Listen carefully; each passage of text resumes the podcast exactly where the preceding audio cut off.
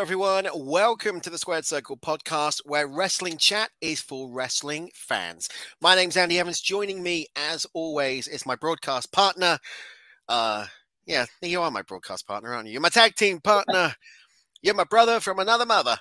Uh, yeah, you're the, brother. You're the twisted steel to my constant sex appeal. Oh. Uh, it's Sam Mellows. Uh, how you doing, big man? Yeah, I'm doing really good. Really, really good. Had a really good week this week. Got a week off work, so who who can blame me for being happy? Um, yeah, well, also, yeah, but no, yeah, it's really, really good. Um, been a really good week in wrestling as well. So uh, what's not to like? It's been a really good week in wrestling. Really good week. Yeah. I got to chat to the virtuosa. Very jealous. Was Great interview, but we'll discuss that more in a bit. You did have the opportunity to attend. I will go that.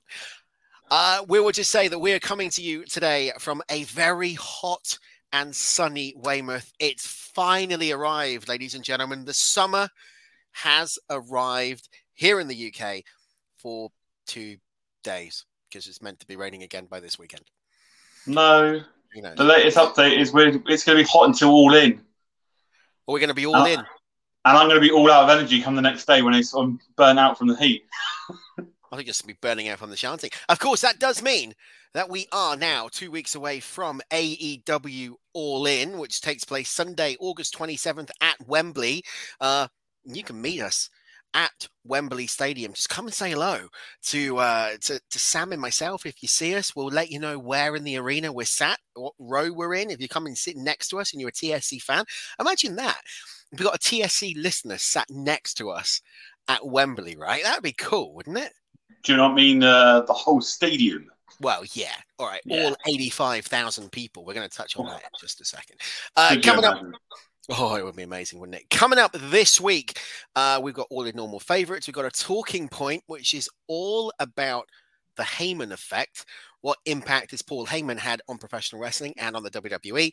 We have got a clip of the Deonna Purrazzo interview that took place yesterday. That's already available on socials and on YouTube and on the podcast feed. We'll give you a clip of it. If you haven't seen it or you haven't listened to it, check it out. Um, and we've got your news round, and we've also got rewind. And I think there's a challenge. I haven't written it yet. Uh, I forgot. So we'll be doing that in just a second. Now, if you want to get in contact with us on the show over socials, you can do. It's really easy now, uh, and it's at the bottom of the screen if you're watching on uh, YouTube. Join in the conversation using the hashtag TSC Pod, and you can go to Facebook, Instagram, X, or Threads, and it's TSC Wrestling Pod. Yeah. And also, while while we're on that subject, Yes. on when you're on YouTube, you're watching us on YouTube, leave us a little comment. Also, if you are not already subscribing to us, press the subscribe button. And while you're there, you change the settings on the little bell and change that to all. So anytime we put anything up, it will be automatically notify you. Also, if you're listening on Spotify, because I know you guys listen on Spotify as well, please remember to leave us a five star review. Because do you know why? It helps us help you, you listeners. Because trust me, we want to get as many as you guys listening on, and that helps us because we know how well we're doing. So yeah, You've had a lot of E numbers today, haven't you? um, I may have, yeah. yeah, But blame the seat. Blame the seat. a lot of E numbers. All right. This is going to be one hell of a show. Let's do it. Let's get to it. This is News Round. We'll see you after this.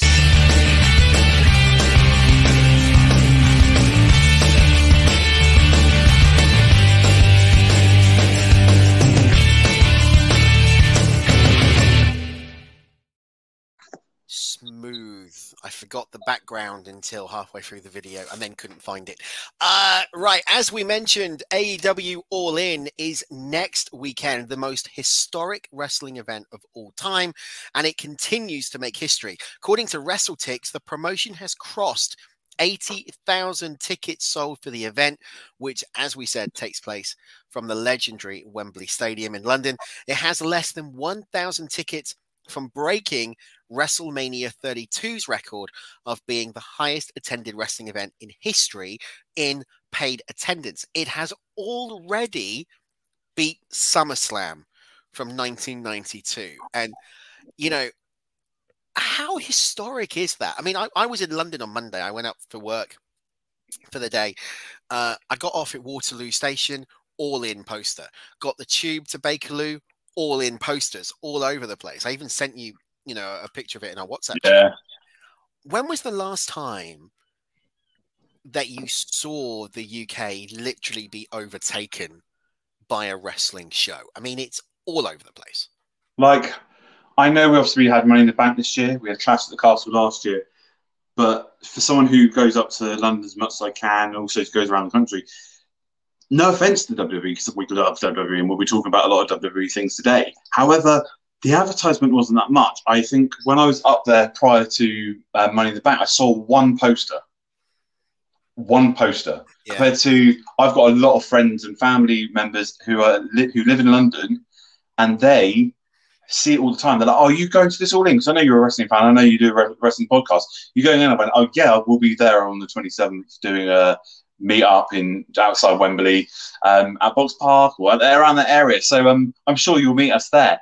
But like, you see posters everywhere, and I think for me, that's a fantastic thing that we have that way that the PR team, the, the promotions, or even the wrestlers themselves, even the wrestlers who aren't even on the show are advertising it. I've seen so many British wrestlers who aren't even on the show, and not they haven't even got a close friend who are on the show, but they are advertising on their socials all the time. Like, have you seen it ordered in there? Like, even if all the tickets sold out, they would still promote it. And for me, that is a way forward.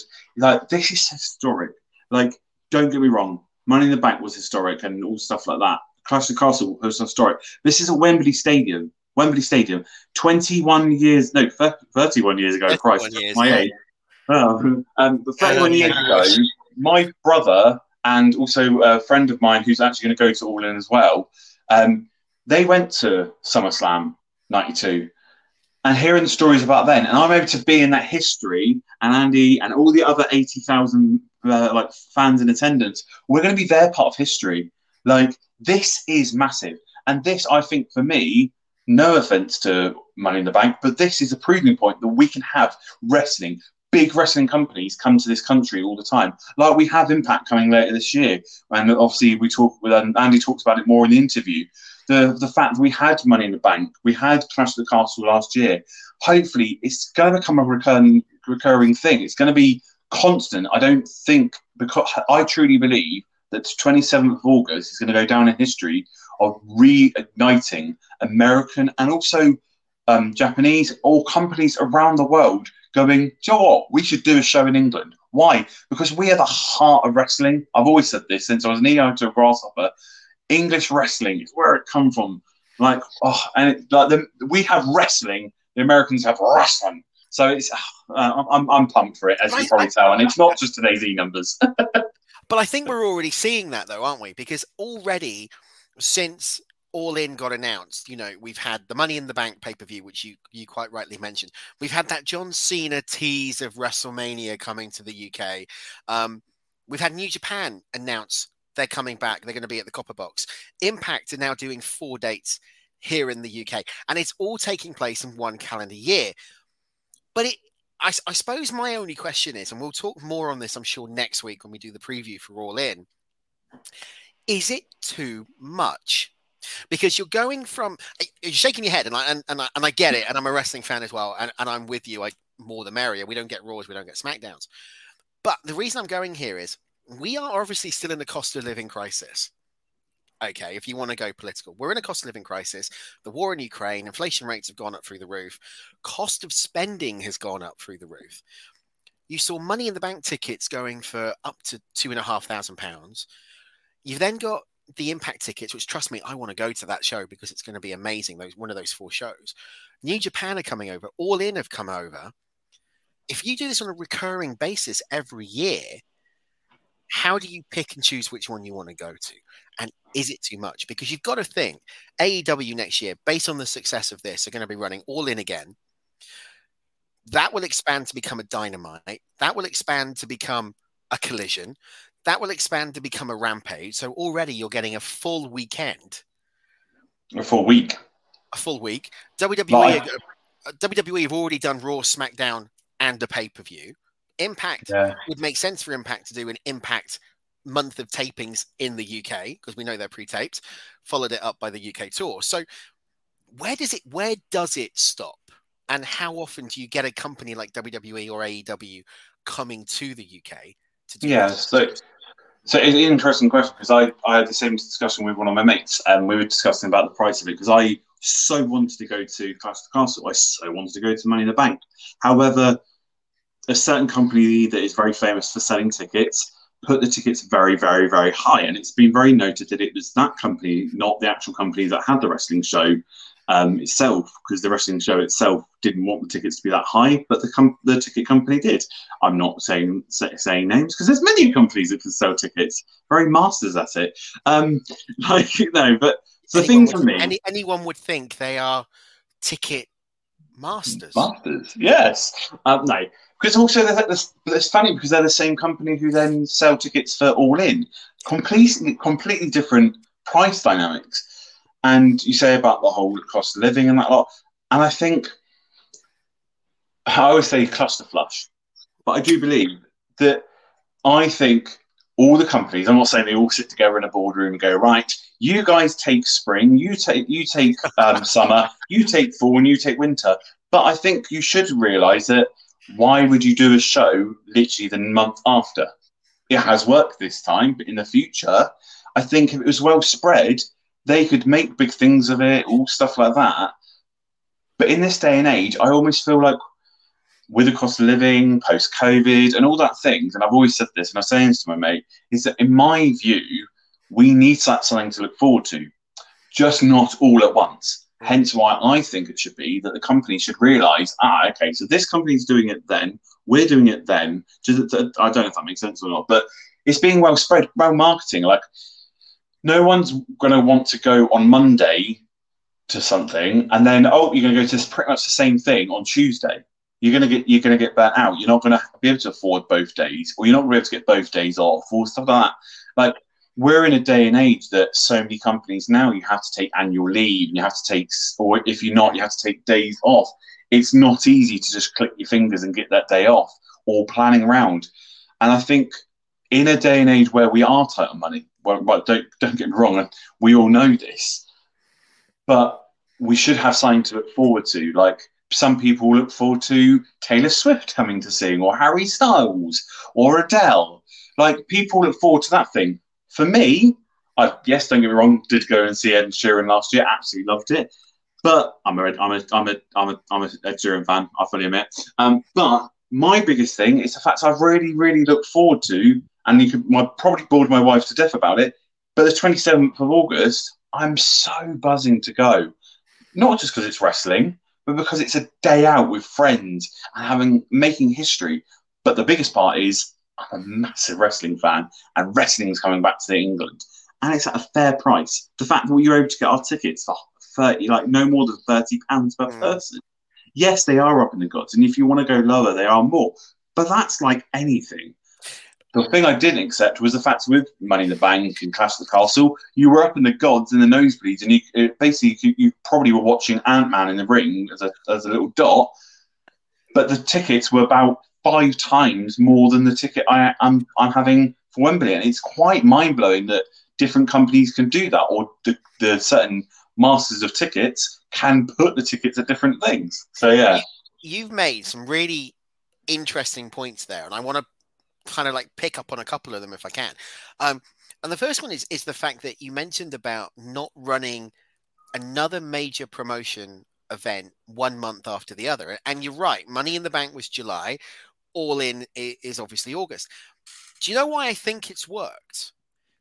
And it's worked for two reasons. One, they are both premium A star events, right? Mm.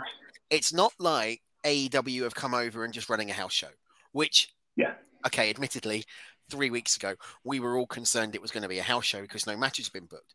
You know, it's the it's a historic moment for All Elite, not only because of the fact it's their first tour in the UK since inception. Bear in mind we've been through the pandemic era, um, but it's Wembley Stadium. You know, and if you're watching this on YouTube, guys, we are having, I think, some internet issues. So you might be watching the video. It might be a little bit out of sync. Um, hopefully the audio is not affected. we can't do much about that. It's the evil empire called Sky Fiber, but just bear with us on it as much as we can. Um, but I think you know it's it's interesting how they've placed it. And I think it's a great testament to UK fans because we are so passionate about professional wrestling and we have lost a lot of time compared to the US. Oh, yes. But it's there's also a point where I would love to have had that scenario in my head going around and what you were saying about all the companies sat in the boardroom, like talking about when they were going to come to the UK. I would love to have Triple H sending a text going, "Hello, secondary promotion AEW. Uh, we we were," and Tony Khan coming back saying, "We're bigger than you, so we're going for." You can just imagine that. I'd yeah. love to animate it and just imagine those conversations. Oh, but anyway, there but we that, go. But the last thing about it is the fact that one thing I will say, and I've, I've said I've heard this from so many people who are who went to Money in the Bank, but who are also going to All In, that they feel like they feel like it's different. That because they're two different companies, they're going to be doing two different products. That's why it's worked being back to back. If it was it was just a bog standard, not no offense to things, but a bog standard pay per view, may have not worked. But because it was yeah. a, a, gimmick a gimmick pay per view in the form of or premium live event in the form of Money in the Bank, it helped. So yeah. But also, I think the fact that what was I going to say? It's history, isn't it? You got yeah. there's a lot of legacy coming here because you're going to have a lot of parents who were kids at SummerSlam '92 oh, yeah. that came with their parents are now bringing their kids, and I know that for a fact because one of my closest friends is doing the same thing. You know, he's bringing his son. He went with his dad back in 1992. Yeah. He's now going with his son in 2023. And that's what it's all about, isn't it? You know, yeah, compared to I, I, know I know someone who went with and this is brilliant. The, he went with his dad yeah, and his granddad. Yeah. At all in, he is going with his granddad in a in a wheelchair, him, his, uh, his so him, his granddad, his dad, and his son. So wow. it's literally it went from three generations to now four generations, thirty years on. So his son is five and probably won't really enjoy the show because he'll be like, "Oh my god!" But who knows? wearing the headphones.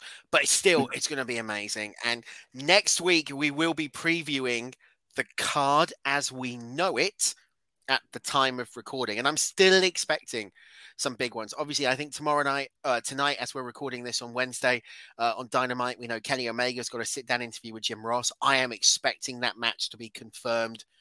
Uh, then Jericho, we know, is over with Fozzy. He's going to be on that card.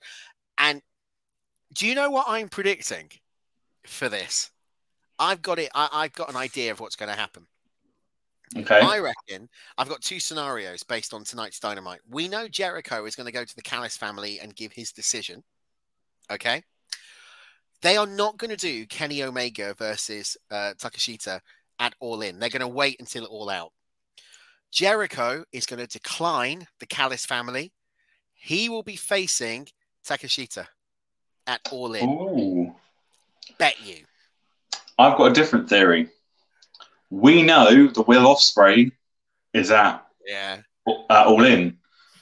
Realistically, Chris Jericho's at All In. Realistically, Kenny Omega is All In. Triple threat match. Kenny Omega versus Y2J versus the Aerial Assassin. I'm sorry, but that is money. Hang on, hang on. Will Ospreay versus Y2J versus the Aerial Assassin. Will no. Ospreay can't wrestle himself twice. That's what you just said. Did I say that? Okay, so the cleaner versus Y2J versus the aerial assassin. I'm getting too excited. What did I say about the E numbers? I did tell you when you came on board, I will pick you up on the smallest of little things because if I don't, somebody will. Uh, that's a good match. The other perspective, and this is uh, actually thanks to Lee who put a comment on Facebook earlier on today. We know the night before um, All In is, uh, I think it's Rev Pro doing something at the cockpit.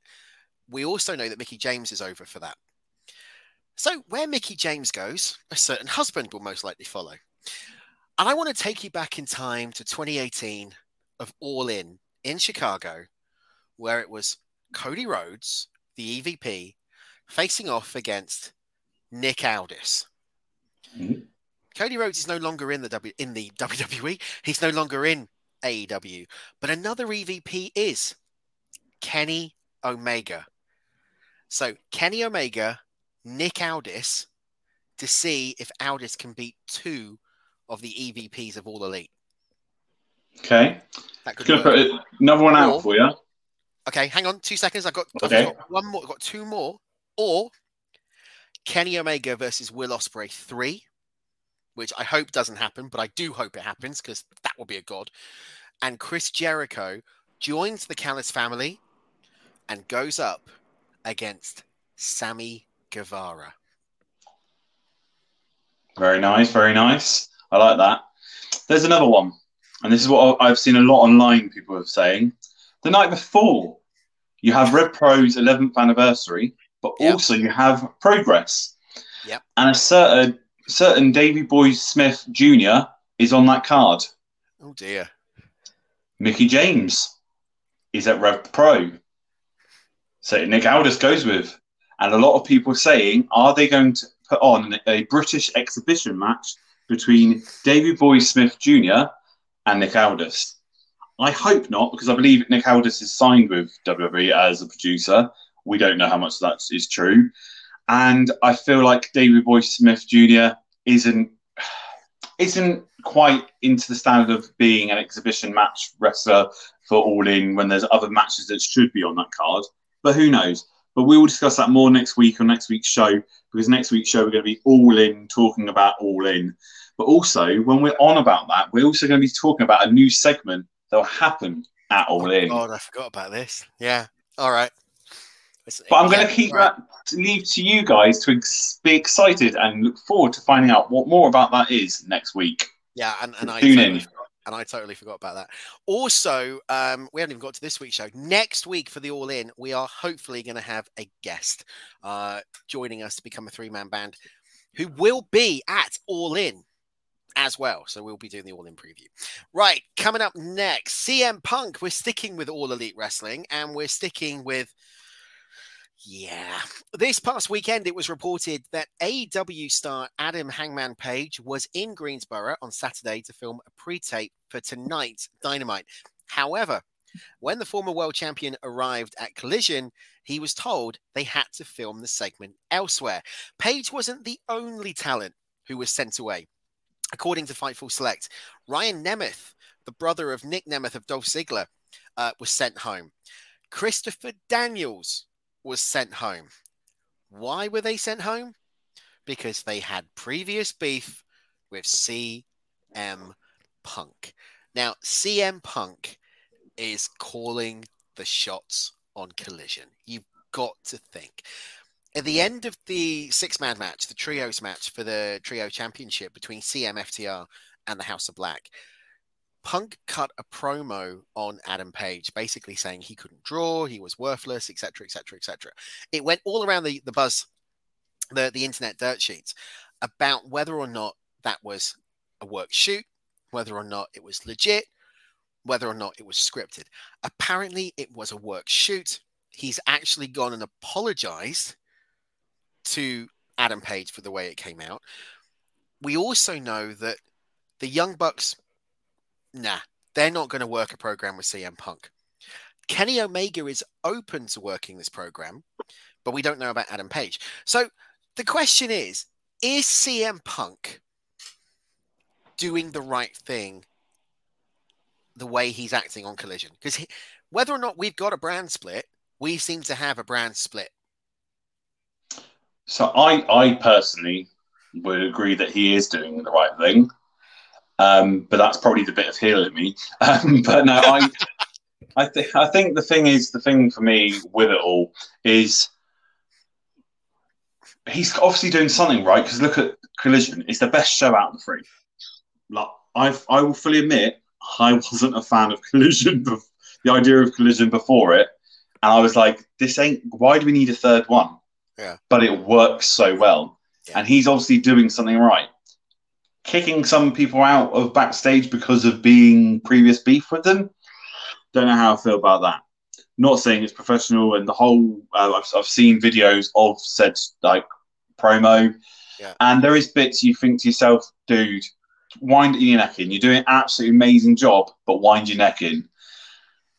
I'm I'm left feeling you're clearly doing the right thing because it's working and look at the, the ratings, looking at the viewing, also looking at your product. If you are the one in charge and the one who's booking everything, fair play for Tony Khan for giving him that opportunity and he is taking it and running. He has proven how well he thinks about wrestling and he's not just I'm a wrestler, it's all about me thing.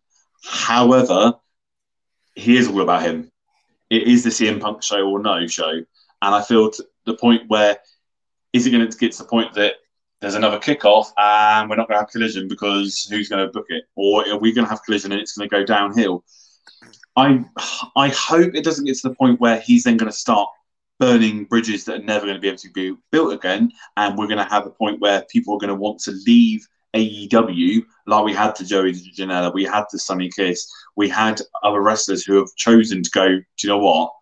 No, I'm off. Bye. Um, that, that's the door. I'm going to walk out of it. I'm not going to re-sign.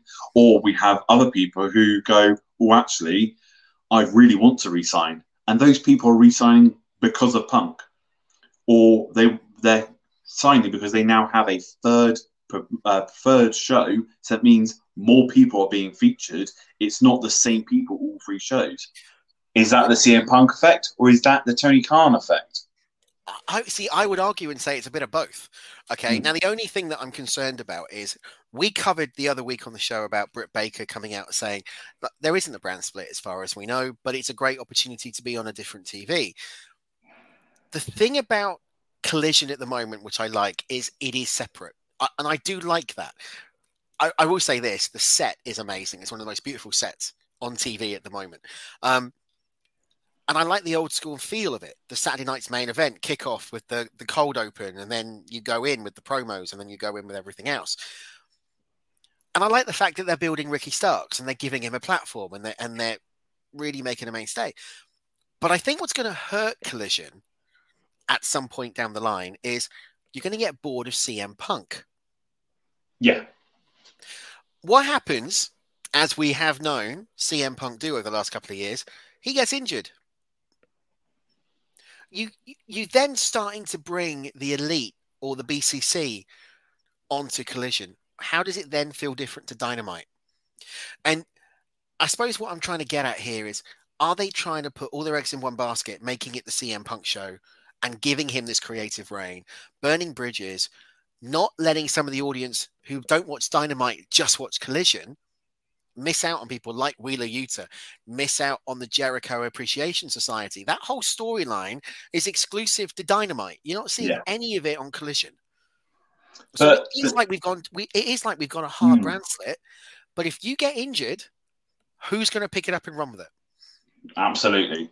And that, that's the thing. Like, I feel if you had an exact brand split and you know the brand members, and let's say, for instance, Collision, it's CM Punk, FTR, the House of Black, um, and then a few others, and the fact of the old Samoa Joe. So then CM Punk gets injured. Okay, who's realistically going to be the main event or main event story? It's going to be Joe versus Ricky Starks.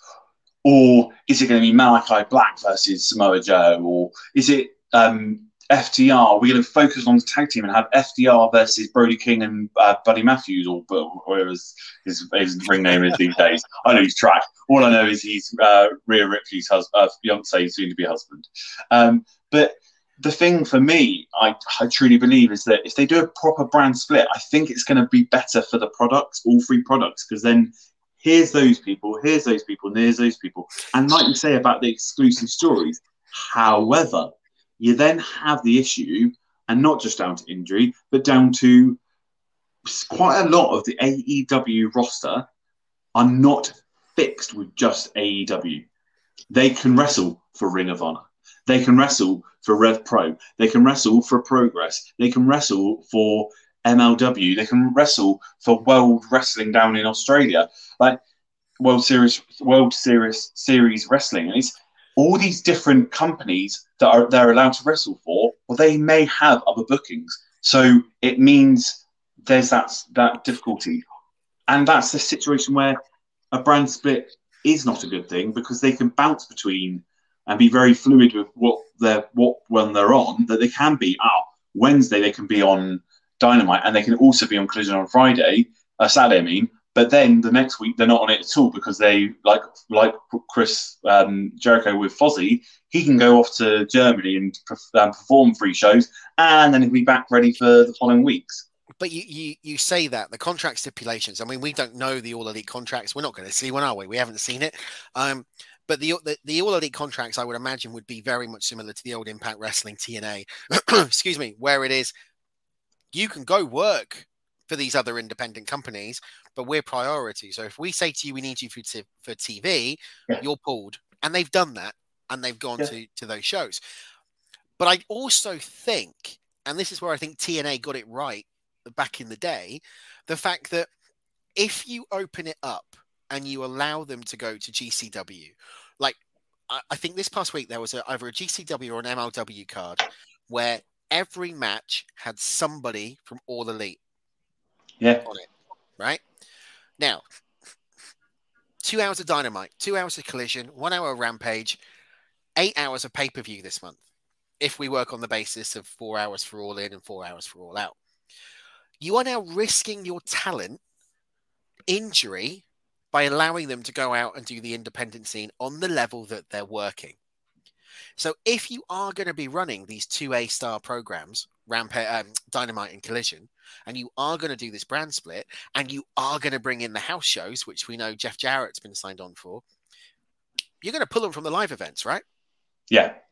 And so put that brand split in place now so people know what rosters you're going to go and watch. Because oh, absolutely. Will, but do it properly. Don't do it like WWE where you do the draft and then you've got LA Knight suddenly appearing on Monday Night Raw, and now you know the Miz is going to appear on SmackDown this this week, right? Cut it. Ricky Starks is Collision. Jon Moxley is Dynamite. We're not going to see him cross over. The only way we will see them cross over are the champions. Yeah. You get and rid then, of this whole yeah, but you also get rid of this whole TNT title and TBS title.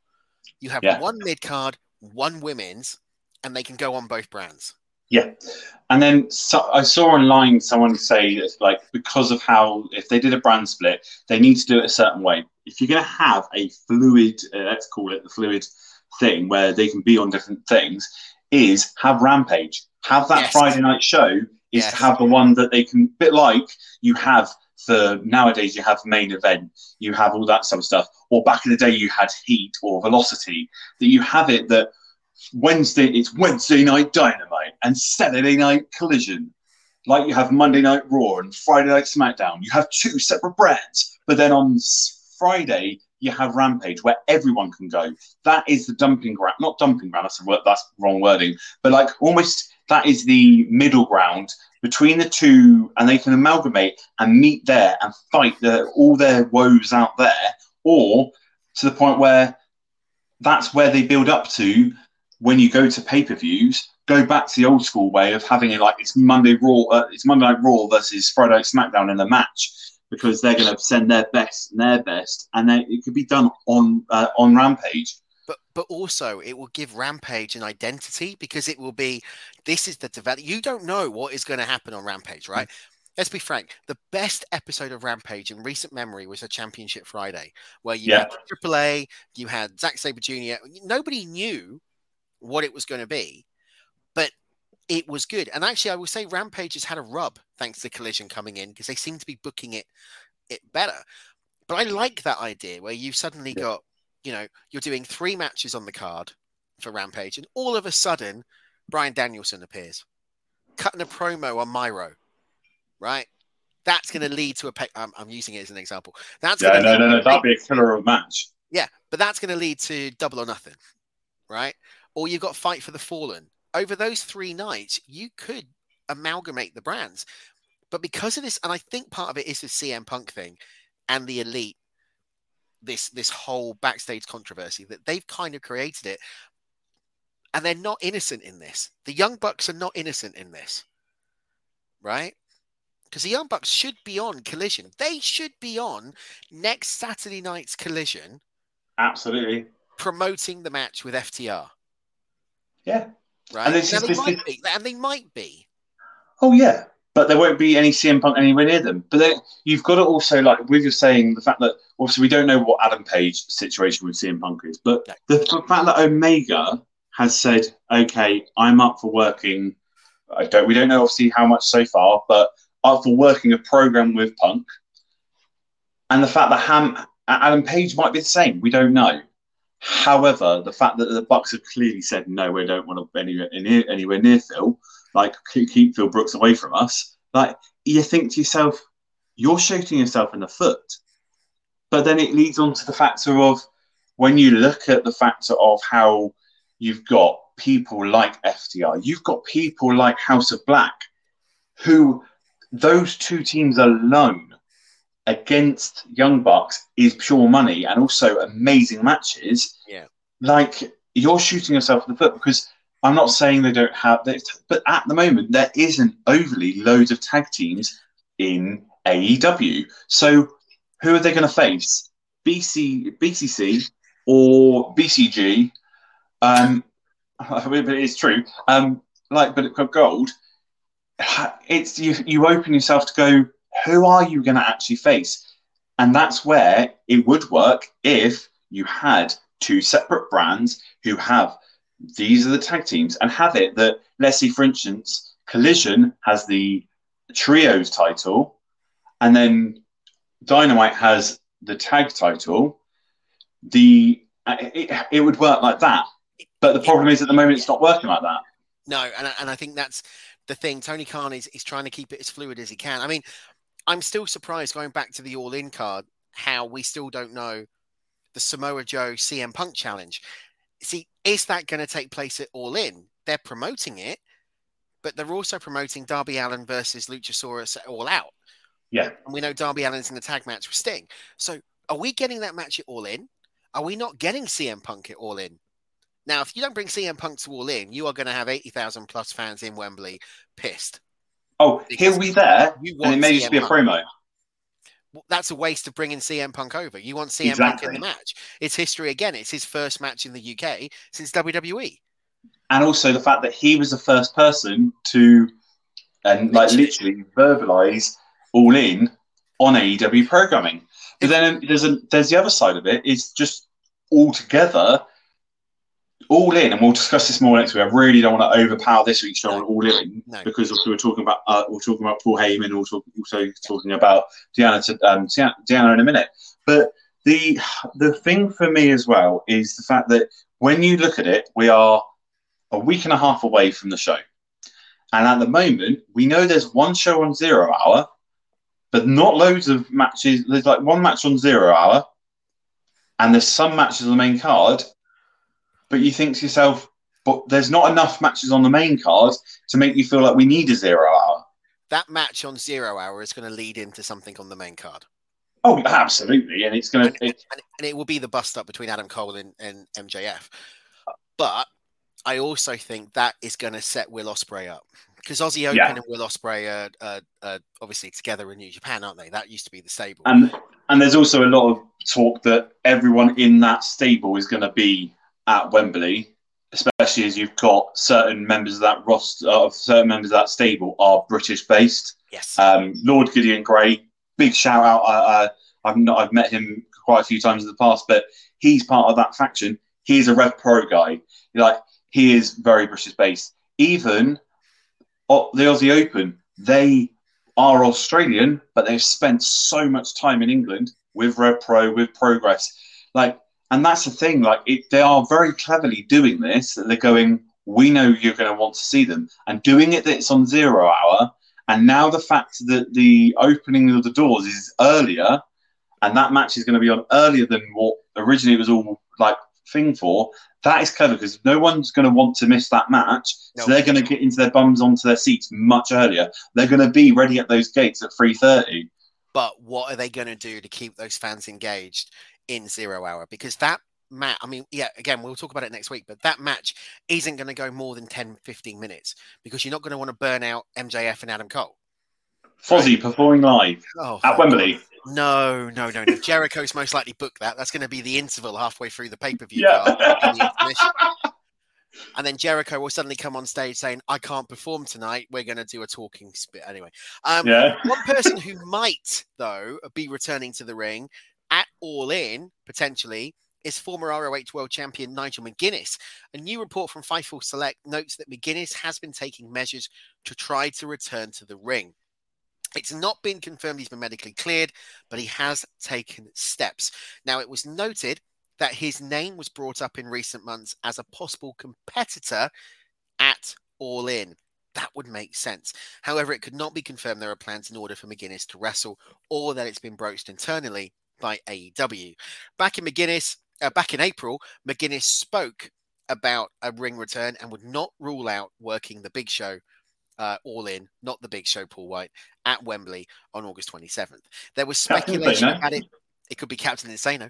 Uh, there was speculation on McGuinness and Danielson. Obviously, that's out the order because Danielson's got the broken arm. I, I will say I've missed Danielson not being on TV recently. We'll touch on that again later. Um, it could be McGuinness versus Samoa Joe would be a, a good rehash of that of the rivalry. Who knows? But it has been many years now since uh, he competed in the ring. In fact, the last time uh, he wrestled was on 2010. That is a that is a, like I I can't wait. I I I just for me I'm a massive fan of him anyway. I was a massive fan of when he was in ROH. I've, I've seen him in person in this country. Um, not actually met him, but I've been at the back of a a Wembley, uh, a Wembley, a wrestling hall, should I say? Um, no, not at back of Wembley, back of a, a, wrestling hall, watching him in the ring. He wasn't um, actually wrestling, but he was doing an in-ring promo, ready for the next show. Um, but that was back when he was actually wrestling, and like all reports is that he is such a nice guy, like literally such a nice guy, and he deserves to have another crack of the whip on in the ring, even if it is maybe for one or two matches. But the fact that is if he is ring fit and ring clear for the 27th, even if it is, let's say, for instance, they chuck in a casino, uh, was it a casino, casino royale? royale? Battle Royal, yeah. Battle Royal. Even if he was just in there for a few moments, just to get that massive pop for the um, for the British crowd, I love it. Even if it's he I hope he doesn't do the whole classic from the commentary booth. No, no, no, no, no, no, no. But if not, I'd lo- I would love to see him. Obviously, we won't see him personally and hear him, but when we watch it back, we will be able to. But to have him on the commentary in England would be beautiful. I, do, I wonder if that will be it. But I do I do expect Jim Ross to kind of do his last call at at uh, all in all, all out but we'll talk on that next week um, one thing i do want to touch on is i'm going to name drop I interviewed Nigel McGuinness in person, face to face. Yes, um, I know, I know. In, oh, at Wembley, at Wembley Arena, at yeah, Wembley Arena. Uh, when he was Desmond Wolfe in TNA, and what I can tell you is he is a genuinely nice chap. In fact, I think I've got a photo where Lee and I were stood next to AJ Styles and Desmond Wolfe. You know, back back in the day. You know, that'd be oh, I don't want to rub very it jealous. In. Don't want to rub it in too much, but you know, it was a long time ago. Uh, all right, that he's looking at me going, "I'm going to kill you." That's it for the news very round. Jealous. let's um, let's do something a bit different because as we've been talking about over the well, all the way through this show, Impact Wrestling are coming back to the UK in October to do the maximum well, you want to call it the Maximum Impact Tour, but it's not. It's the UK Invasion Tour. October 26th, 27th, 28th, and 29th. 26th, they're in Glasgow. 27th, they're in Newcastle. And the 28th and the 29th, they are in Coventry at the HMV Empire. October 29th, tickets went on sale this morning as we're recording this on the 16th of August at 9 a.m. You can get them at impact, impact at impactwrestling.com forward slash events yesterday, I had the pleasure of sitting down one on one with the virtuosa Deonna Purrazzo. The interview, because of our agreement with Impact, was released yesterday, and you can check it out on the podcast feed and on the YouTube channel. It went for around 15 minutes, Sam, and I just want to say I think Deonna was such a lovely woman to sit and chat to. And if anyone's expecting us to sit and talk about impact, we didn't. We talked about Steve, uh, Steve Maclin. We've talked about her journey about rebuilding herself. Yeah. Uh, and, and her mental health and her mental well-being. Um, we've touched on Jordynne Grace. We touched on what it was like for her and Steve to win the Impact and the World title on the same night at the same time. We've also talked about how one of the two is a major Marvel fan. Yeah. Yeah. So what we're going to do is Very we're going to play a clip from this interview uh, now. It is available, as I said, on the YouTube channel and on the podcast feed. If you haven't listened to it already, check it out. Um, this is my catch up, or at least a couple of minutes of it, with Deonna Purrazzo, uh, recorded yesterday. We'll see you after this.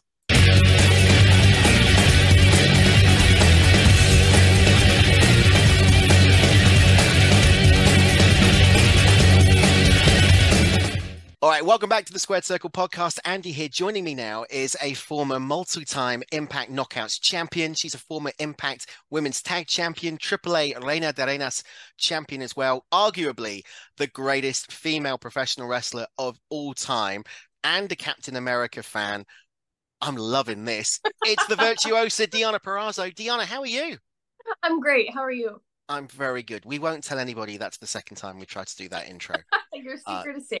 Brilliant and and of course now it's not uh big news coming out of course impact is coming back to the uk in october for the uk tour how exciting is it for you to be coming to these shores nearly eight years after the last time I'm so excited. Uh, the last the last few years, it's always been asked like, what else do you want Impact to do? And for me, it was always go back to the UK. Um, the, you know, all the the people who have been before and done these UK tours talk about the amazing time they had together, the fan base, how insanely supportive they are of Impact Wrestling, and I've seen a glimpse of that the last you know three plus years that I've been here at Impact. But um, I'm excited to get back. It's been a long time since I've personally been in the UK or wrestled in the UK, so I'm excited to do that again. But to do it with Impact makes it that much better. i can honestly say that i went to every uk tour uh, that impact ran prior to them taking their hiatus and they were the best live wrestling shows that i've been to. So the the anticipation for you coming back to the uk is really high. I can't wait to do it. But the big news coming out is that there's an extra date going on sale august 16th at 9 a.m in coventry on october 29th again the impact pardon the pun for uk fans to get an extra date must be really heartwarming for you guys uh, over there Yeah, absolutely. Uh, and just to know that again, they're that supportive, they're that invested in in seeing Impact, um, and they weren't just excited about three days. They forced us into a fourth. Um, feels amazing, and I think that it's just like that one more step of a warm welcome of like we can't wait to have you here. And this is off the heels of an amazing Australia tour that we just did, um, and you know so. I think it's going to be that much better. I think that there's, you know, more of our roster coming with us. There's extra dates. Um, and I'm just excited to be able to do it with some of my greatest friends. what do you think you're going to be doing are you going to be going for the Knockout championship Ooh. against trinity uh, naomi trinity and if you want to find out what she said about that, then you need to check out the full interview with Deonna Purrazzo. Uh, massive thanks to Impact Wrestling for uh, giving us the opportunity to speak to Deonna. Sam, you you've watched the interview. I mean, how pumped are you for the Impact tours? I'm, I'm so pumped. I really hope I can go. Um, uh, I'm sure that when we talk about a certain new segment next week, uh, we will discuss that more as well. Um, I might even talk about it on this show because it really pumps it up. But no, this, I think for me, the fact that it's coming back is fantastic because many moons ago when they were last in this country, I couldn't go because of um, ill health. I really wanted to, and I was gutted. I've never been to a live Impact show. Um, and it's it's one thing that's on my bucket list because I really really want to go see them live. I love them. I've I, I've said it before when I've surprised you and our previous co-host. Um, that when we discussed about what was the best wrestling show of the week, I said Impact, and it's because the thing with Impact is they're different. They are the misfits, I, I, as I call them, but they're not the misfits in the fact of they're not great wrestlers. They're amazing wrestlers, but this show is different from your WWE. It's different from your AEW it is so good, and they are progressing back. I, if COVID wasn't a thing, I, I think they would already been back on the English shore so much sooner. But because of COVID, they they were they were the most affected company in, in a way, and I, I and fully understandable why they're affected. But the fact they're coming back, we're going to get to see such amazing wrestlers, such amazing performers, such amazing talent back on our fair shores. I'm pumped for it, and the fact that we have WWE, AEW, and then TNA Impact in one year in this country, amazing. I, just, I am so pumped, and it's not the E numbers. I'd be like this if I had zero energy. I can't wait for them to come. Trust me, I can't wait. I can't remember a show where I've been able not to get a word in edgeways. I mean, I try and say something and you just carry on. Um, so am I. I mean, I went, as I said in the interview there, I went, I've been to all of the Maximum Impact tours when they were running, uh, Bournemouth, London, whatever. They were tremendous. And there was something about being at an Impact show, walking around the atrium in the O2 Arena, um, and all of a sudden Dixie appeared, right? Walking through the people or yeah. just in the crowd and Dixie's there. And, you know, you get a photo with Dixie, you have a chat with Dixie. The last one we went to um, was when I was doing the Total Wrestling show. And I got, we went up to do the tour and um, got invited backstage and interviewed Serge Salinas, who is Dixie's husband and was also the main composer for a lot of the music. And you're in this room, and there's Dixie Carter sat there, there's Serge sat there, and you're having a chat. And then they go, Do you want to walk into the backstage? And we walk into the backstage area and go around the where the ring is, and you've got all the impact talent there. It, oh. you know, it was it moments like that you don't get with WWE. It's the fact I've heard that story before from you, and I still get goosebumps hearing it. Love it. I know it's brilliant. I love those moments you don't get that with WWE, and that's Impact because Impact are for the fans, they're for the people, and they always have been, and and that's why I love Impact so much. Tickets are available now. ImpactWrestling.com forward slash events. Um, check out the full interview with Deonna Purrazzo. Uh, I, I've done this for a number of years now, if you haven't guessed, and she was one of my favorite interviews to do. It's she was fantastic. absolutely brilliant.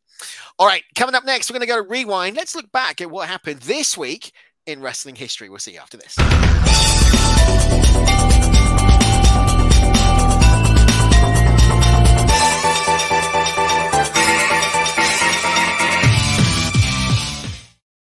All right, so this week in wrestling history, we're going to look at three key moments, and you can see them if you're watching on YouTube on screen right now. The first one took place uh, in 2010. It was August the 15th, and it was SummerSlam 2010. Um, the show mostly focused on John Cena and his battle with the WWE locker room against the first season of the NXT rookies, led by Wade Barrett. Of course, that was the Nexus. Um, it was the match ended with the Nexus defeated by Team Cena. It also featured the likes of WWE Hall of Famer, the Hitman Bret Hart, Hall of Famer Edge, and someone who should be a Hall of Famer, Chris Jericho, plus a returning Daniel Bryan. In other matches, uh, Sheamus defended the WWF champion, WWE Championship against Randy Orton. Sam, what's your? What, do you remember SummerSlam 2010? The whole Nexus storyline with like Wade Barrett and all that type of thing. So, I'll tell you a little story about this. So I'm going to catch my breath back.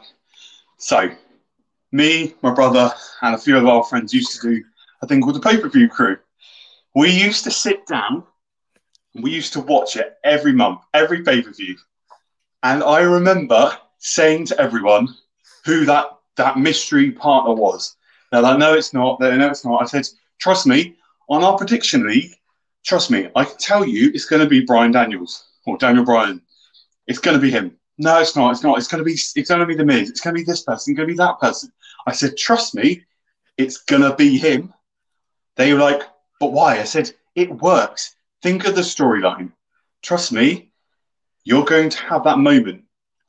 We're going to think it's Miz. Miz is going to stand there. Boom, walk past. Was I right? Yes, I was.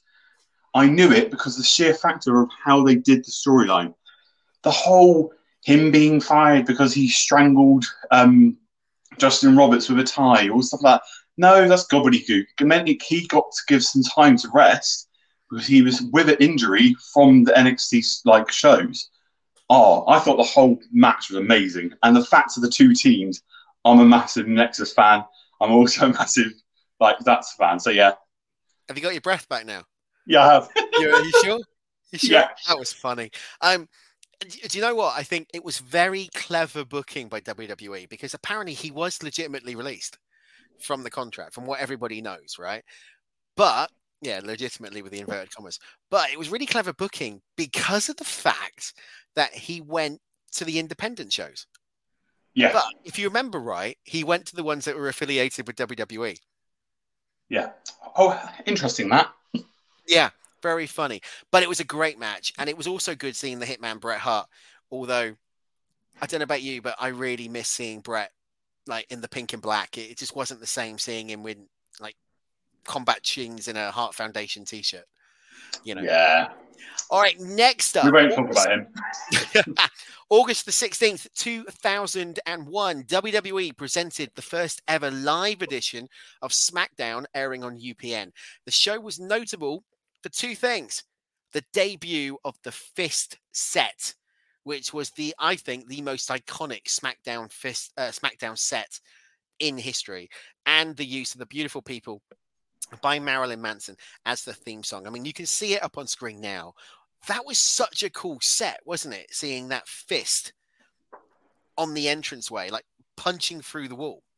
It was for me. It, it's there's no other better set. That's for me, iconic, literally iconic set in wrestling history, and to the point where it's up where up there with some of the greatest WrestleMania entranceways.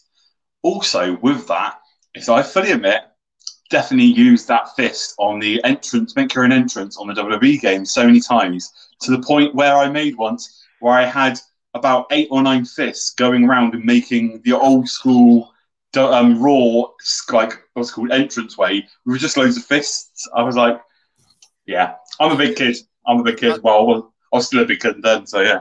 Far too much time on your hands. I mean, it's great in 2K23 because you can now have the fist set on SmackDown, the proper one, with the side entrance plates. I remember when you watch, um, was it SmackDown Shut Your Mouth or SmackDown Here Comes the Pain, one of the two, and it was in there for the first time. And there was something, I don't know what it was about that set, but it's just something, whenever you watch it, you know, whenever you look it back on the WWF network, WWE network, and you look at the old classic SmackDowns and you see that set, there's just something about it and the beautiful people soundtrack as well. It's, it's also, it was something different. That's what was so great. But also that that debut live show was it just it was something new. It was we had Raw and now we got SmackDown. It, it was just something new and fantastic. So yeah, yeah.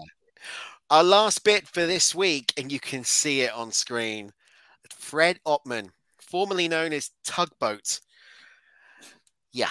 Uh, WCW on August the 18th, 1993, presented Clash of the Champions 24. The main event was Big Van Vader defeating the British Bulldog Davy Boy Smith to retain the WCW World Championship, but more famously, the Shockmaster made his debut in a backstage segment uh, seamlessly and graciously busting through a gimmick wall, and uh, no mistakes were made.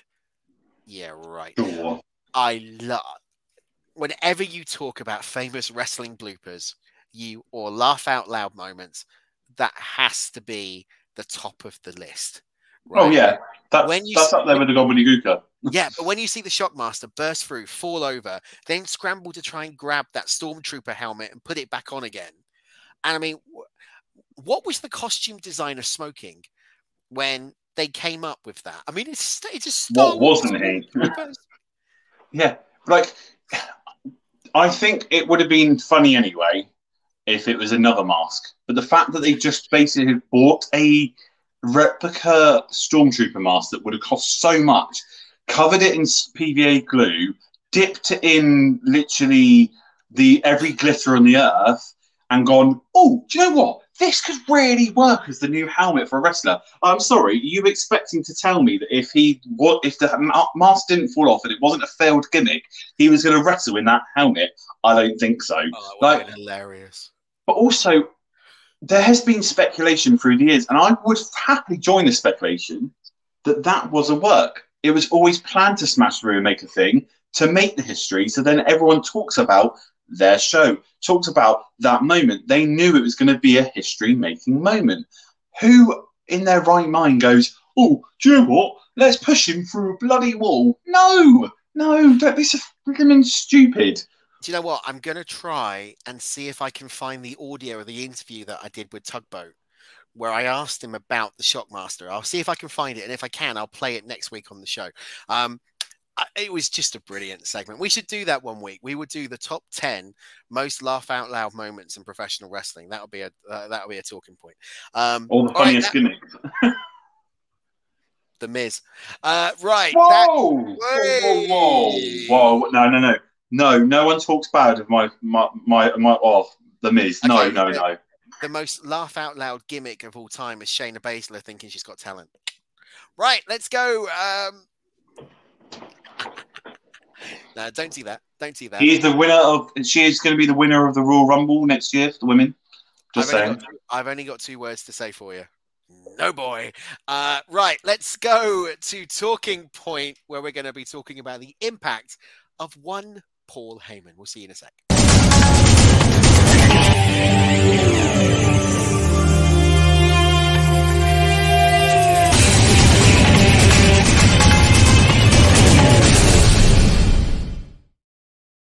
All right, it's time for talking point. So, this is actually not my project, not my mm. planned segment. So, I'm going to hand the reins over. I'm going really slow now. I'm going really fast. It's like, oh, if you look at the, screen on, on YouTube, Sky Fiber, I need to sort you out. Going to hand you over to Sam because this week we are talking all about the Heyman effect. Yeah. So, as I've said before, and I'll say it again, Heyman's one of my favorite wrestling managers of all time. And I turned to uh, uh, Andy and I said, why don't we do a bit about how much that Heyman has affected the WWE and wrestling landscape? My feeling is he has made such an impact, and I thought we could talk about this so easy. My first question to Andy is I'm going to ask you, Andy, your favourite moment of Paul Heyman ever? ECW, what is an ECW One Night Stand? I thought you were going to say because there's that the same here. 2005, and I know it's the most obvious one to turn around and say, but there's two reasons why I've gone with that. One, that was Paul Heyman. That was like the closure of that Paulie dangerously character from ECW, right? That was the chance for Paul to come out and go, I'm done. I've got my moment. And it took you back to ECW. It took you back to the passion that Heyman had and still has for the business, and how much love and respect the fans had for Paul Heyman and for ECW. And how often can you turn around and say, you're the only reason that you wanted to work, your WWE champion is because Triple H didn't want to work Tuesdays? it, it, you know, that's the first time for me where I think you saw that blurred line between reality and storyline. And I think the second moment, because they're obviously quite equal, is just before Survivor Series of 2001, where he comes out and he cuts that promo on Vince McMahon. Yeah. And he said in the documentary about, I was just told to go out and cut a promo say what you want, do what you need, but draw me money. Yeah. And that is Paul Heyman. You can sum Paul Heyman up in three words draw me money because everything he touches goes to gold.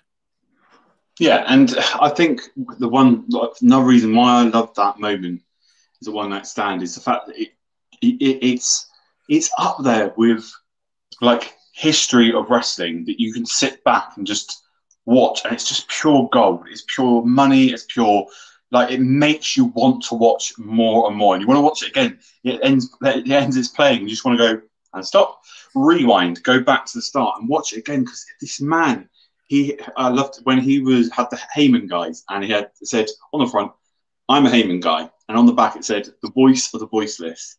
And like the thing for me is that you look back and who he's been affiliated with, with Stone Cold Steve Austin, Rick Rude, right back in his time in in. He, but listen to me out. his time when he was with Ryback, it was fantastic. The fact you had CM Punk, you had Curtis Axel, you had Cesaro. There were so many opportunities and times he was with people, with Brock Lesnar, with Paul White, the Big Show, with Roman Reigns. He has changed in molded in time. And that being said, with the time that he has been linked with, let's say, for instance, your Roman Reigns, your Brock Lesnar, has there ever been a moment we thought to ourselves of, is there any better manager? And there isn't. For, for me, when we're watching him wrestle, it is truly, I think i I say this, him and Bobby Heenan and Freddie Blassie, there's no one can beat them at their managerial roles. But the thing is, the thing with Heyman, he and the Heyman effect, is that he also knows how to be a good manager because he's been a great promoter. So, my question to you, another question to you, Andy, is I'll, I'll happily throw these questions to you because you throw the questions to me. Is that during his time, the affiliation of the all these different wrestlers, be it from when he was Paul, Paulie Dangerous to now as Paul Heyman, the wise man, the the advocate, and for you, what was his best era, his best time, and who was his best association with?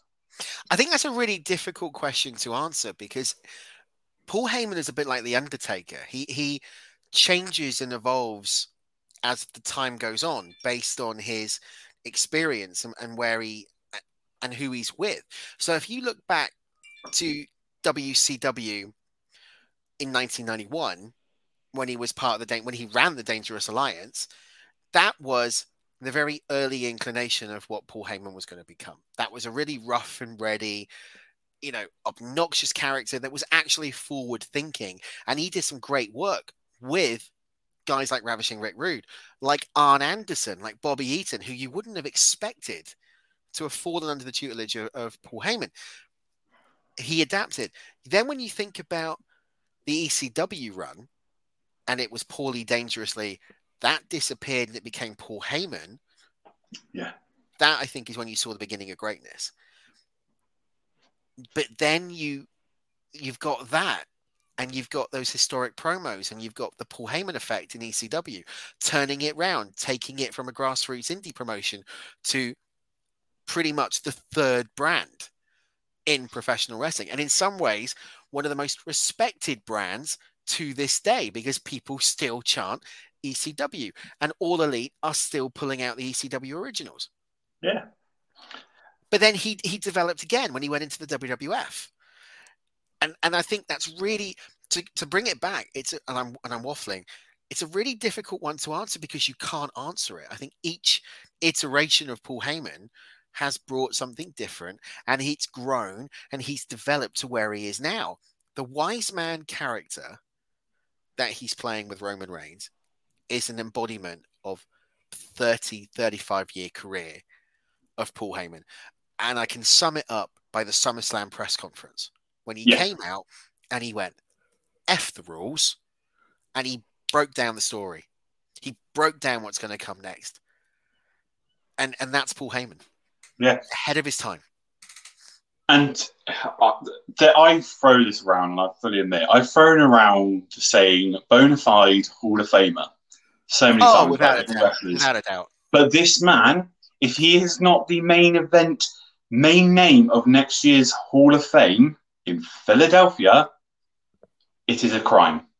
And I honest, truly believe he can still be on weekly showings, like you have your Rey Mysterio, like you have your Edge. He could still come out and be on weekly showings still as the Hall of Famer, Paul Heyman. And just imagine that acceptance speech. You think The Undertaker last uh, last year was amazing? No, you ain't seen nothing yet when you've got that man with a microphone in his hand talking about his life, and also who's going to who's going to accept him into the Hall of Fame. Their stories are going to be amazing. So yeah, you've got to think with the Hall of Fame, and this is a completely different conversation, but you've got to think with the Hall of Fame. There are certain individuals in the industry who don't need to have an undercard. No. If it notice, right? The Rock doesn't need to have an undercard of inductees. Stone Cold didn't need to have an undercard of inductees. Triple H didn't need to have an undercard. Shawn Michaels, to a degree, didn't need to have an undercard. The Undertaker. The argument is The Undertaker. He didn't need to have one either. Paul Heyman is one that I think would actually overshadow anybody else who go who went it into his class, whether or not it's the class of 24, who knows. But if it is, and it makes sense it being in, in Philadelphia, I would do the whole thing around Paul Heyman. Yeah, exactly. yeah. And I, and I wouldn't just have one person induct him. I would have Rob Van Dam come out. I would have Tommy Dreamer come out. I would have the Sandman come out. I would have Mick Foley come out. I would have Almost have it like this is your life. basically, back- yeah. I, Go I go would- back to the nineties and have a "This Is Your Life" Yeah. of Paul, like Paul Heyman. yeah. Or a another thing would be, what if? And I'm just going to put this spitball an idea. If you are going to have Paul Heyman as the one who's the main event, let's say, all the rest of the people who are being inducted next year should be extreme wrestlers, like you have your Tommy Dreamer, your people like that. They should be inducted that year. So it's almost like an ECW year. But do you know that, what? that's just you me. know what- yeah, but do you know what the ultimate fan dream would be? What's now, that? WWE would never do it because it will never give them the revenue. You induct Paul Heyman in the ECW arena. That's it. Money. Now, obviously, the capacity would be nowhere near what they would do if they did it in the arena like they do now with, you know, following SmackDown. But Paul Heyman back home, ECW arena, inducted by the ECW originals. You could even bring back Joey Styles to host the evening Oh my god, yes. instead of like Kayla Braxton or Renee Young or whatever. It could be Joey Styles coming back to, to host it. Now that this is fantasy booking. We are fantasy booking Paul Heyman going into the Hall of Fame. But I want to pick up on one point that you said, and that is he could still come out weekly on TV as WWE Hall of Famer Paul Heyman. Personally, I think that would ruin the Paul Heyman character. For me, and, and there's two reasons for this. No, interesting. I think the Bloodline storyline is the culmination of Paul Heyman's career. Okay, he it is everything we've talked about earlier on. Thirty-five plus years in professional wrestling. Brock Lesnar, Roman Reigns, Dangerous Alliance, ECW. Everything is coming together in this. It's the pinnacle of storylines. And when it comes down to the end, he will go out as the manager of the longest reigning WWE champion in history. yeah. Yeah. He will go out as being the architect of the biggest, longest story in recent memory. And actually, what is left for Paul Heyman to do? And that's the thing. There's my my my my thing is is where are they going with it as well? Because I see personally, no offense to Solo Sikoa, incredible in ring talent, but not overly amazing on the mic. So are they going to do it where he would be Solo Sikoa's like ring pi- um what's called? Voice piece as, they, as that saying goes. Is that where they're going? But then are they thinking are they just elongating it? Is it, is it, is it oh yet another screw job like we had where it went Paul Heyman was with um, Brock Lesnar and then he was with Roman Reigns. Oh then he bounced back to Brock Lesnar to then actually find out he was actually under Roman Reigns' reign and we everyone says the goat he, is he the goat is he the goat this is he the goat that he's one of the goats. He is, for me, not the goat, and I'm not poo pooing on him. He is one of the best like, wrestling managers of all time, but he is one of, not the best. He is one of. But he is the best in his form, like the way he does stuff, and in the form of. If you look at Paul, uh, uh, uh, Bobby Heenan, if Bobby Heenan was around these days, it's a completely different style than what Paul Heyman is doing. It's the same with Freddie Blassie.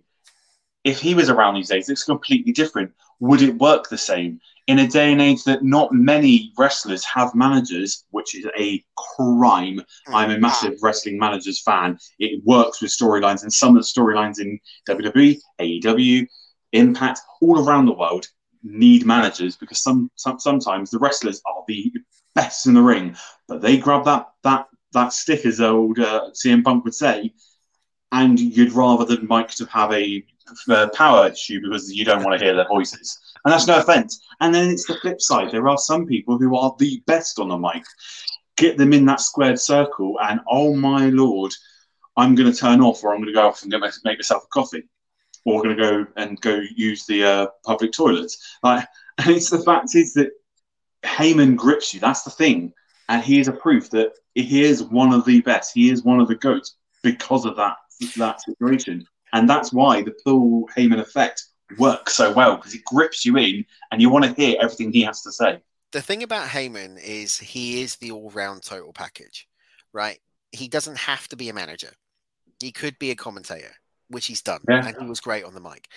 But he can also come out, I think, and grab you by the heartstrings.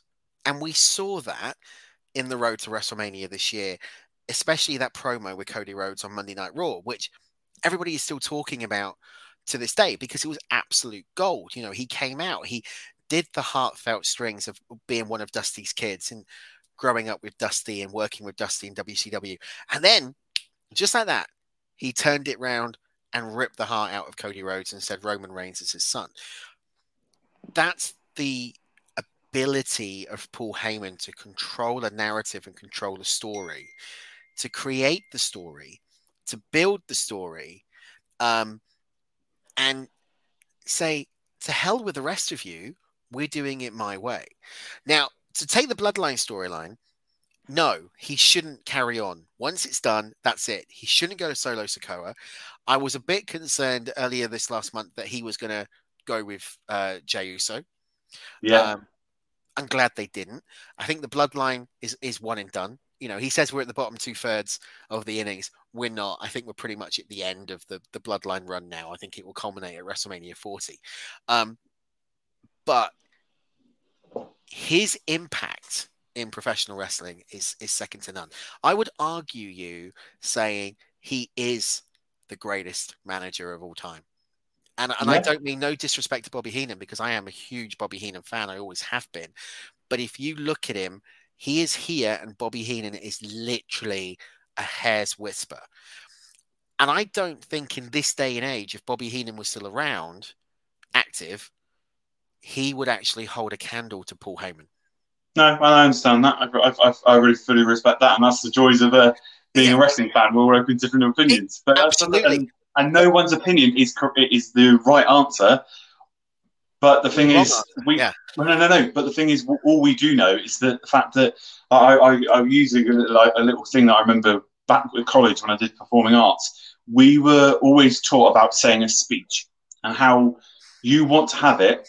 Do you want to be have it where you'll have your audience all sat almost like on the voice. We have those chairs that turn around. But you have everyone facing away from you. Mm-hmm. Within the first minute of any speech, you should grab them and you should be able to have every single one of those seats turn around and be focused on you. Paul Heyman and his effect does one thing better. He grabs you within the first seven seconds. And there's a thing in psychology that in the first seven seconds of meeting someone that you've never met before, you make your first and your full judgment on them. It may not be the right judgment and they might change your mind, but they grab you. And that's what Paul Heyman does. In that first seven seconds of hearing any promo, you're gripped. You're like, what are you saying? Or even the fact on social media, you're scrolling through Instagram, you're scrolling through X, you're on Facebook groups.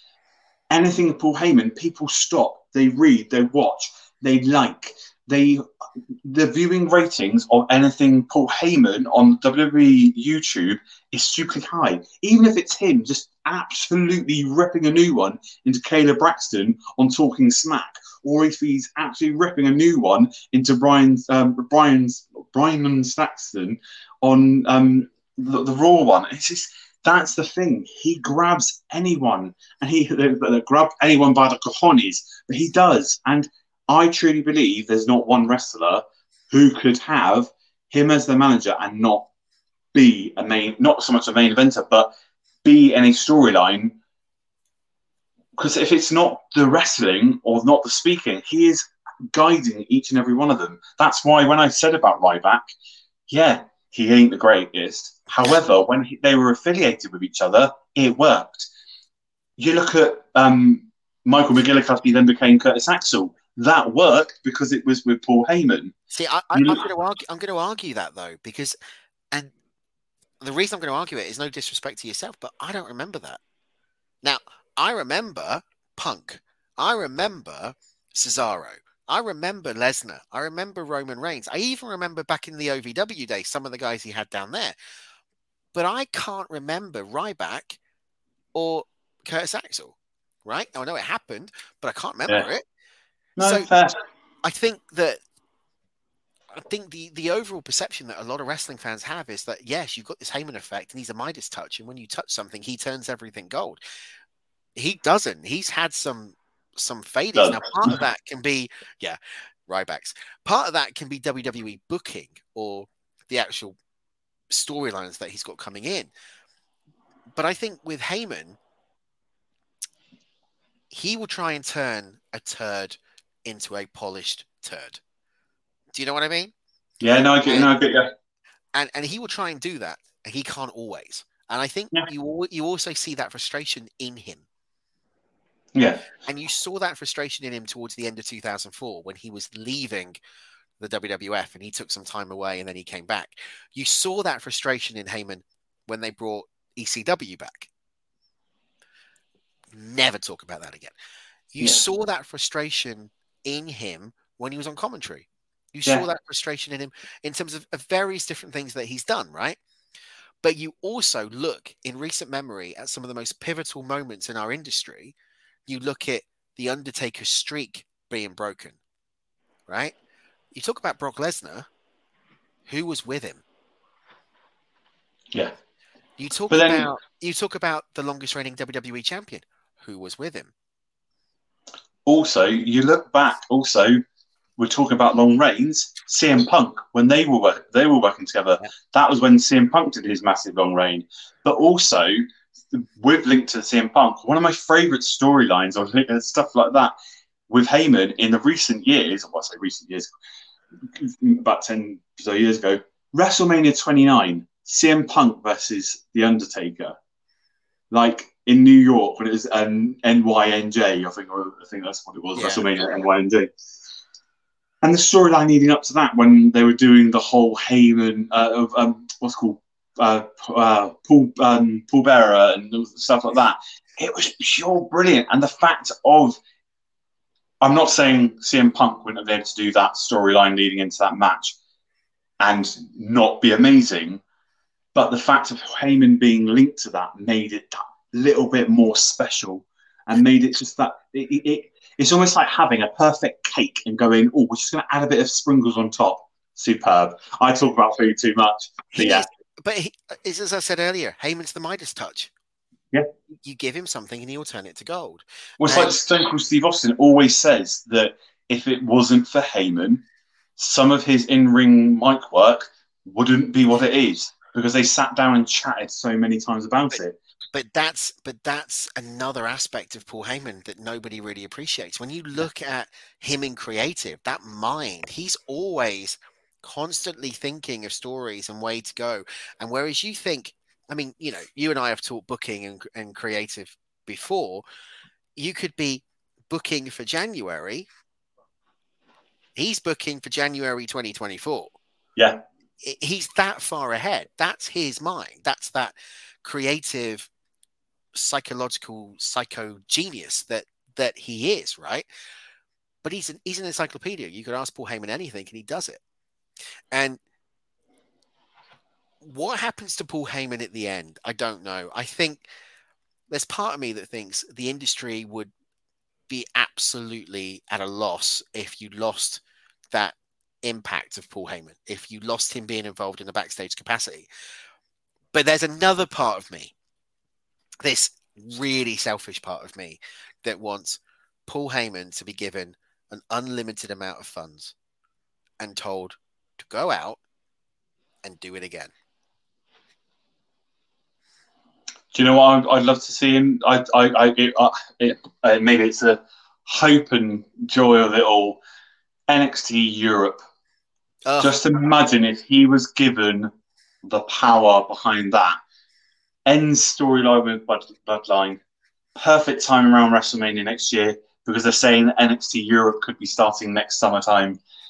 Just imagine if whoever in charge of WWE is, we'll talk about that, I'm sure, in News Round next week when we're having more stories come out about it this week. But we will sit there and we will think to ourselves how beautiful and how golden that promotion would be if that man had his Midas touch, as we call it, touch that promotion and touch that form. Oh, it would be it would be perfect. in, in closing this bit and in closing the show, because we're coming to the end, we replace the term the Midas touch with quite simply what we've called this section the Heyman effect. But yeah, And that is it. It's the Heyman effect on professional wrestling. Whatever he touches goes to gold. Heyman's legacy in this business is never going to be matched. It's unparalleled. He is up there with Vince McMahon. McMahon is a The creative echelon. genius. Yeah, whether or not you like McMahon or whether you hate McMahon, I couldn't care because he's up there. Without Vince, we wouldn't have All Elite. Without Vince, we wouldn't have Impact. Without Vince, we wouldn't have New Japan. Without Vince, we wouldn't have the biggest wrestling event happening in a week's time at All In. But we also wouldn't have it if it wasn't for Heyman. Exactly. And they're they're a tandem. They're going. You could argue the same about Eric Bischoff to a lesser degree, but with it all started with Vince, and Heyman is the same. Heyman has got the mind. He's done it. He's taken a grassroots promotion that should never have been at national level and got it onto national TV. It should never have been international. He got it international. He should never have been on pay per view. He got it on pay per view. It should not be talked about almost 30 years after it launched. Yeah, absolutely. it, it shouldn't be. ECW shouldn't still be talked about, but it is. And you shouldn't have had in 2005 one of the best pay per views of all time that didn't feature WWE performers. It featured, yes, under contract to WWE, but it featured ECW originals. And that was Heyman. That yeah, is the absolutely. Heyman effect. Yeah, absolutely, bloody lootly. There we go. What better way to finish the show than talking about the legend that is Paul Heyman? Uh, thanks, Sam, for coming up with that idea. Now, if you want to get in contact and let us know what you think about Paul Heyman, do you agree with the comments? Do you agree with the Heyman effect? Then you can do using the hashtag TSC Pod across all the social media at TSC Wrestling Pod. Now, don't forget as well that you can subscribe on all the main podcast platforms. We've given you a selection here Spotify, Apple, and Google by searching the Squared Circle and look for the Squared Circle podcast logo in the top left hand corner. Um, subscribe, like, leave us a review.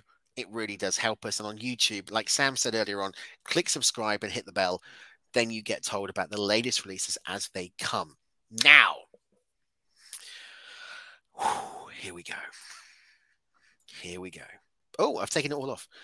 Next Sunday, all in. We're meeting up August the 27th at Wembley Stadium. We've talked about it all the way through the show. But more than that, oh, wrong background. But more than that, I'm really making a mistake on here. It's because I'm trying to wrap up the show. But more than that, Sam, you were going to pitch it next week. Do it now. What are we bringing to the masses next week, right here on the Squared Circle? So, me, Sam Mellows, Andy Evans, we are going to be going on the road all the way to Wembley to All In AEW. And when we're there, and also on our journey there and back, we're going to record ourselves. We're going to do a little vlog. It's going to be a new segment that's going to come up on our YouTube channel. It's going to be a YouTube exclusive. And it's going to be called TSC Road Agents whenever we go to live wrestling shows and we have opportunity to talk to wrestlers, talk to fans, we're going to be on our on the road and we're going to take our camera with us. We're going to film interviews and talking points. When we're in, we're going to leave reviews straight away there and then. But we're going to be the road agents. Why? Because we are on the road and we're agents. But no, seriously, when we're there, we'd love you to feature on said episodes. So if you see us on the road, if you see us at the fleet service stations, because it's a it's part of the pilgrimage pilgrimage to London, you have to stop at fleet service stations. Little plug to fleet service stations. Um, but honestly, if like it's for us, it's going to be a great new uh, segment. It's only going to be YouTube exclusive. But the great thing is, we can you can see how our journey goes there and back and also during our time there. But also when in future shows we're going to be doing other shows. So be it going to a show nearby at rev pro or be it we go up the country to watch impact we're going to be on the road and you'll be able to follow us our journey along with us. Hopefully we'll interview a few wrestlers along the way and hopefully also some of you fans. So please meet up with us on the 27th because we'd love you to feature on it so yeah, uh, that is Road Agents. We'll have more information about it next week, and then after we have the show, we'll put it all together and we'll release it our first episode. For the first episode, it will be AEW All In at Wembley Stadium on the 27th. So yeah, please join us uh, with uh, TSC Road Agents. I love how he says we'll put it all together. It won't be we'll put it all together. It'll be I'll put it all together. You never uh, know. I, I, might put it together. Who knows? we want to be able to watch it. I'll put it all together. So, so it, it's all good. I mean, it's also going to be interesting to see how bad I look on the way back because uh, of driving back from uh, Wembley Stadium. At God knows what time it's going to be in the morning. Be fine. And I guarantee you that when we get to Fleet, you'll be seeing a flood of AEW t-shirts uh, and all things. So we'll know who to catch. That's Road Agents next week. Now, also uh, next week, we are going to be previewing All In. Uh, did you know it's happening next Sunday? Uh, we're going to be previewing that show next week on the card in the event center. We're going to also hopefully have a guest. Uh, that guest is my longtime close personal friend and Sam's, uh, the godfather of UK wrestling podcast, Lee Tyers, will be joining us. Uh, the original creator of the Squared Circle. So the guy who uh, him and I worked very closely together on this and the original uh, Ministry of Slam back in the day. So Lee's going to be joining us next week for the All In preview. Uh, hopefully, going to be speaking to him as part of Road Agents as well. Uh, and we got all your news, got everything else. That's next week. But until then, Sam, any last words? Yeah, um, I'm just gonna. Uh, my last little thing is thank you everyone for joining us on today's episode. I also want to give a massive shout out to Travis. Uh, Travis is the guy who interviewed me for Southwestern Railway, and he's a massive wrestling fan, and he's one of our new subscribers. And I want to say a big thank you because uh, also I got the job, um, so I will be starting on Southwestern Railway soon. Um, but that does not affect me doing this show. I'm still going to love doing this show. But yeah, mass- massive shout out to Travis because tail end of my interview, I should have started with it anyway. The tail end of the interview, I talked about wrestling, and he marked out and he started singing Cody Rhodes' theme tune. So that was awesome. So yeah, big shout out to Travis. Thank you for the interview. But no, also thank you all you fans who listen every single week. We love you. Please get involved because we love hearing from you, and hopefully we will see you at the matches, uh, especially at All In. You've stolen my catchphrase. you can use it again because it's the best, uh, literally one of the best catchphrases ever. I love it. I love it. I literally love that saying. I almost got it into the interview last night, but I forgot. Um, oh no! I know, I know. Uh, one final plug: if you want to listen to Deonna Purrazzo or watch Deonna, you can do on YouTube and on the podcast feed. Big thanks to Impact Wrestling. Don't forget buy your tickets for the Impact Wrestling UK Invasion Tour taking place in October. Uh, on the 26th, 27th, 28th, and 29th. ImpactWrestling.com forward slash events buy your tickets today. Uh, we will see you next week. Sam, congratulations on the job. That's great news. And uh, until then, we might see you at ringside. Ah, we'll see you soon. Take care, everybody. See you next week. Bye bye.